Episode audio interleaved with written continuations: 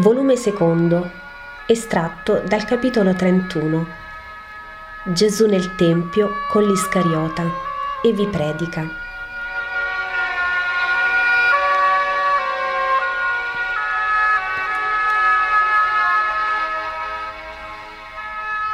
Vedo Gesù che avendo al fianco Giuda penetra nel recinto del Tempio.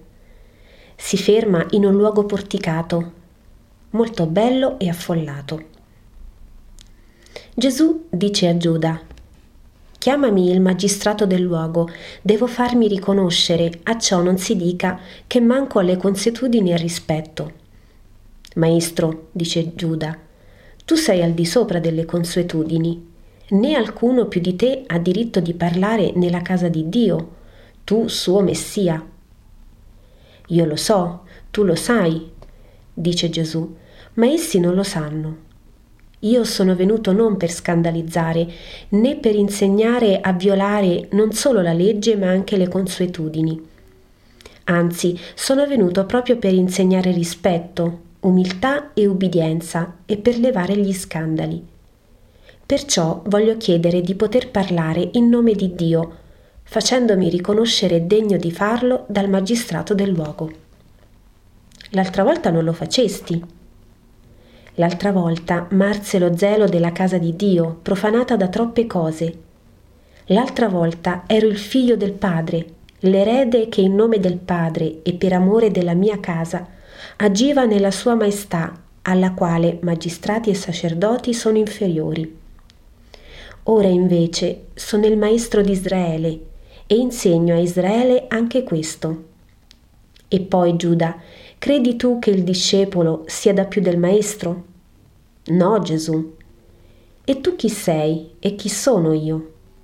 Tu il maestro e io il discepolo, risponde Giuda.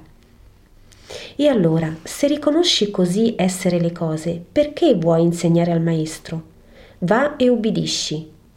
Io ubbidisco al Padre mio, tu ubbidisci al maestro tuo. Condizione prima del figlio di Dio, ubbidire senza discutere, pensando che il Padre non può che dare ordini santi.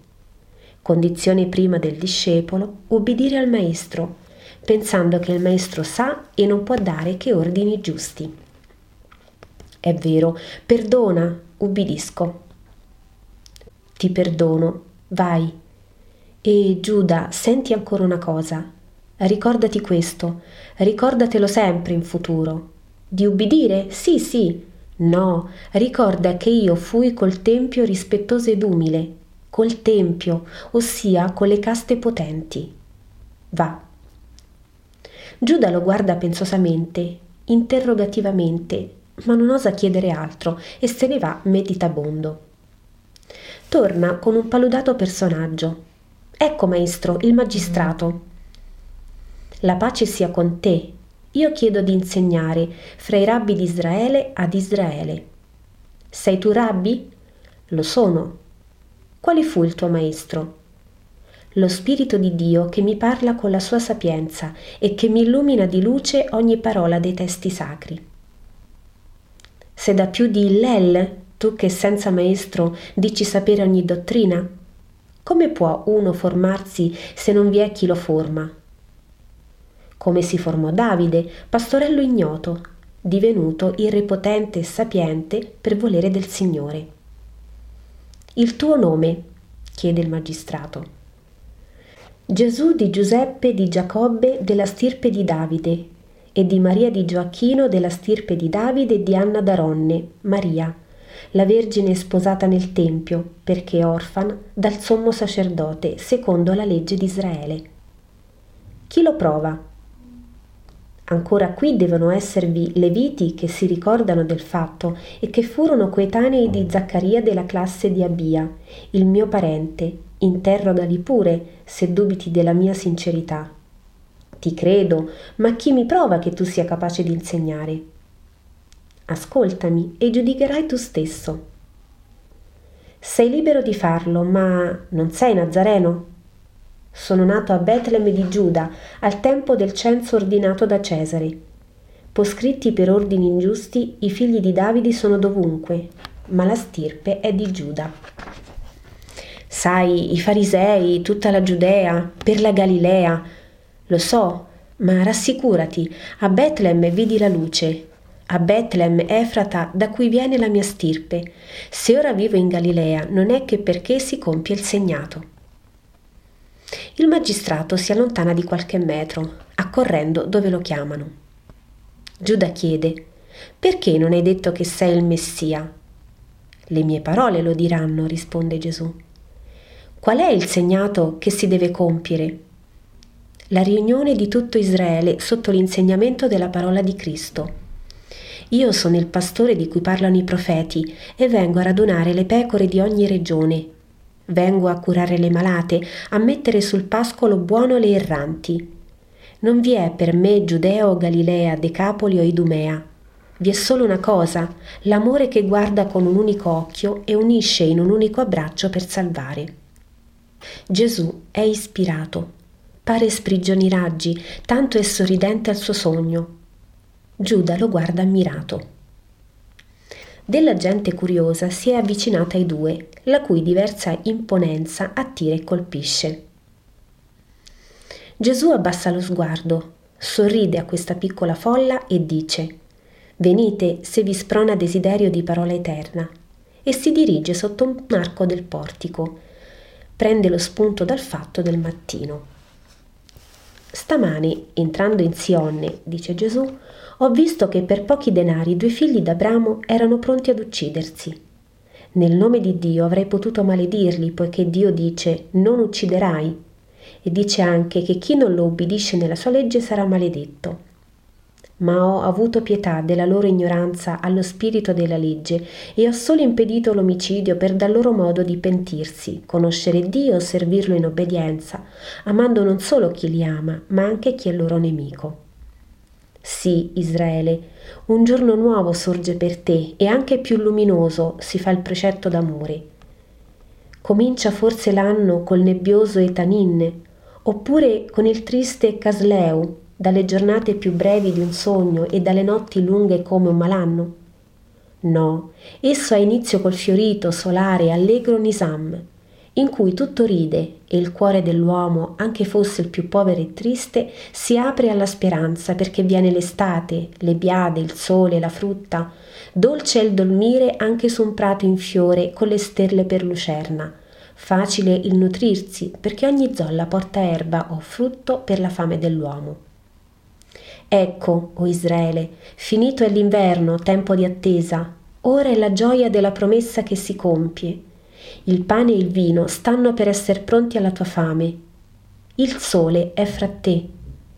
Tutto a questo sole prende più ampio e dolce respiro.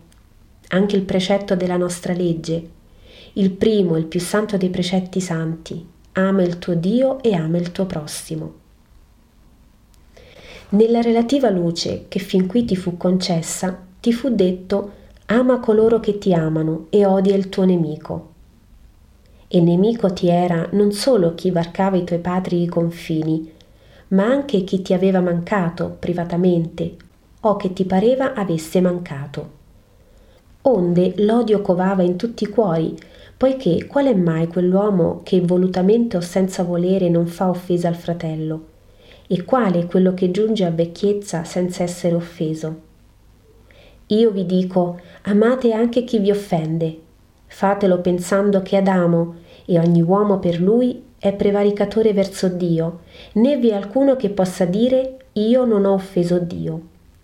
Eppure Dio perdona, non una, ma dieci e dieci volte perdona, ma mille e diecimila volte perdona, e ne è prova il sussistere dell'uomo sulla terra, Perdonate dunque come Dio perdona.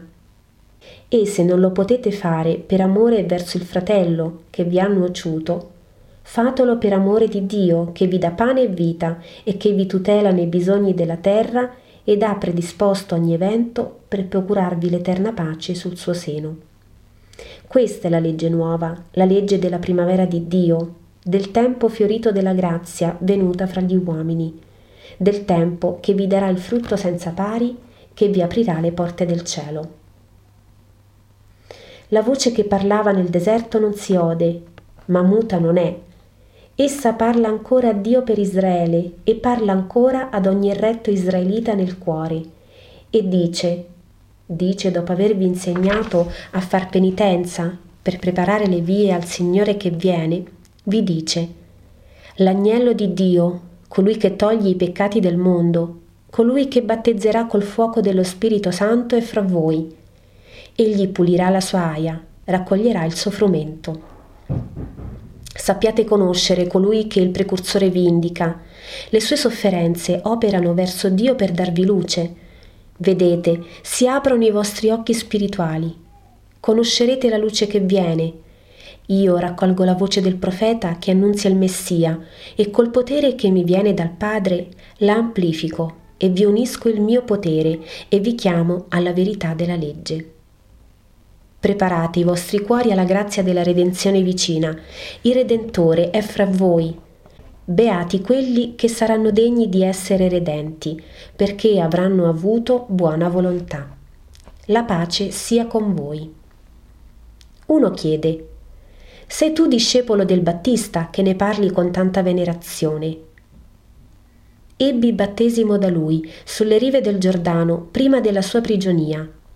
Lo venero perché santo egli è agli occhi di Dio. In verità vi dico che fra i figli di Abramo non ve ne è uno più grande in grazia di lui. Dal suo avvento alla sua morte, gli occhi di Dio si saranno posati senza moto di sdegno su questo benedetto. Egli ti ha assicurato del Messia? gli chiede. La sua parola che non mente ha indicato ai presenti il Messia già vivente. E dove? Quando? gli chiedono. Quando fu l'ora di indicarlo? Ma Giuda si sente in dovere di dire a destra e a manca il Messia è colui che vi parla, io ve lo testifico, io che lo conosco e gli sono discepolo primo. Lui, oh! La gente si scosta intimorita, ma Gesù è così dolce che torna ad accostarsi. Chiedetegli qualche miracolo, egli è potente, guarisce, legge nei cuori, risponde ad ogni perché. Digli tu, per me che son malato, l'occhio destro è morto, il sinistro già si secca. Maestro, Giuda, dimmi. Gesù, che accarezzava una bambinella, si volta. Maestro, quest'uomo è quasi cieco e vuol vedere. Gli ho detto che tu puoi. Io posso per chi ha fede. Hai tu fede, uomo? Io credo nel Dio di Israele. Vengo qui per gettarmi in Bezzaida. Ma vi è sempre chi mi precede. Puoi credere in me? Se credo nell'angelo della piscina, non devo credere a te che il tuo discepolo dice che sei il Messia? Gesù sorride, si bagna il dito con la saliva e sfiora l'occhio malato. Che vedi? chiede Gesù. Vedo le cose senza la nebbia di prima. E l'altro non lo guarisci? Gesù sorride di nuovo. Ripete l'atto sull'occhio cieco. Che vedi? chiede levando il polpastrello dalla palpebra calata. Ah, Signore d'Israele, ci vedo come quando correvo bambino sui prati, te benedetto in eterno. L'uomo piange prostrato ai piedi di Gesù. Va, sii buono ora per riconoscenza a Dio. Un levita, che è giunto verso la fine del miracolo, chiede, Con che potere fai queste cose? Tu me lo chiedi, pure te lo dico se mi risponde ad una domanda. Secondo te è più grande un profeta che profetizza il Messia o il Messia stesso? Che domanda! Il Messia è più grande, è il Redentore promesso dall'Altissimo. Allora perché i profeti fecero miracoli? Con quale potere? Col potere che Dio loro dava per provare alle folle che Dio era con loro. Ebbene, con lo stesso potere io faccio miracolo. Dio è con me, io sono con lui. Io provo alle folle che così è e che il Messia ben può con maggiore ragione e misura ciò che potevano i profeti il levita se ne va pensoso e tutto finisce.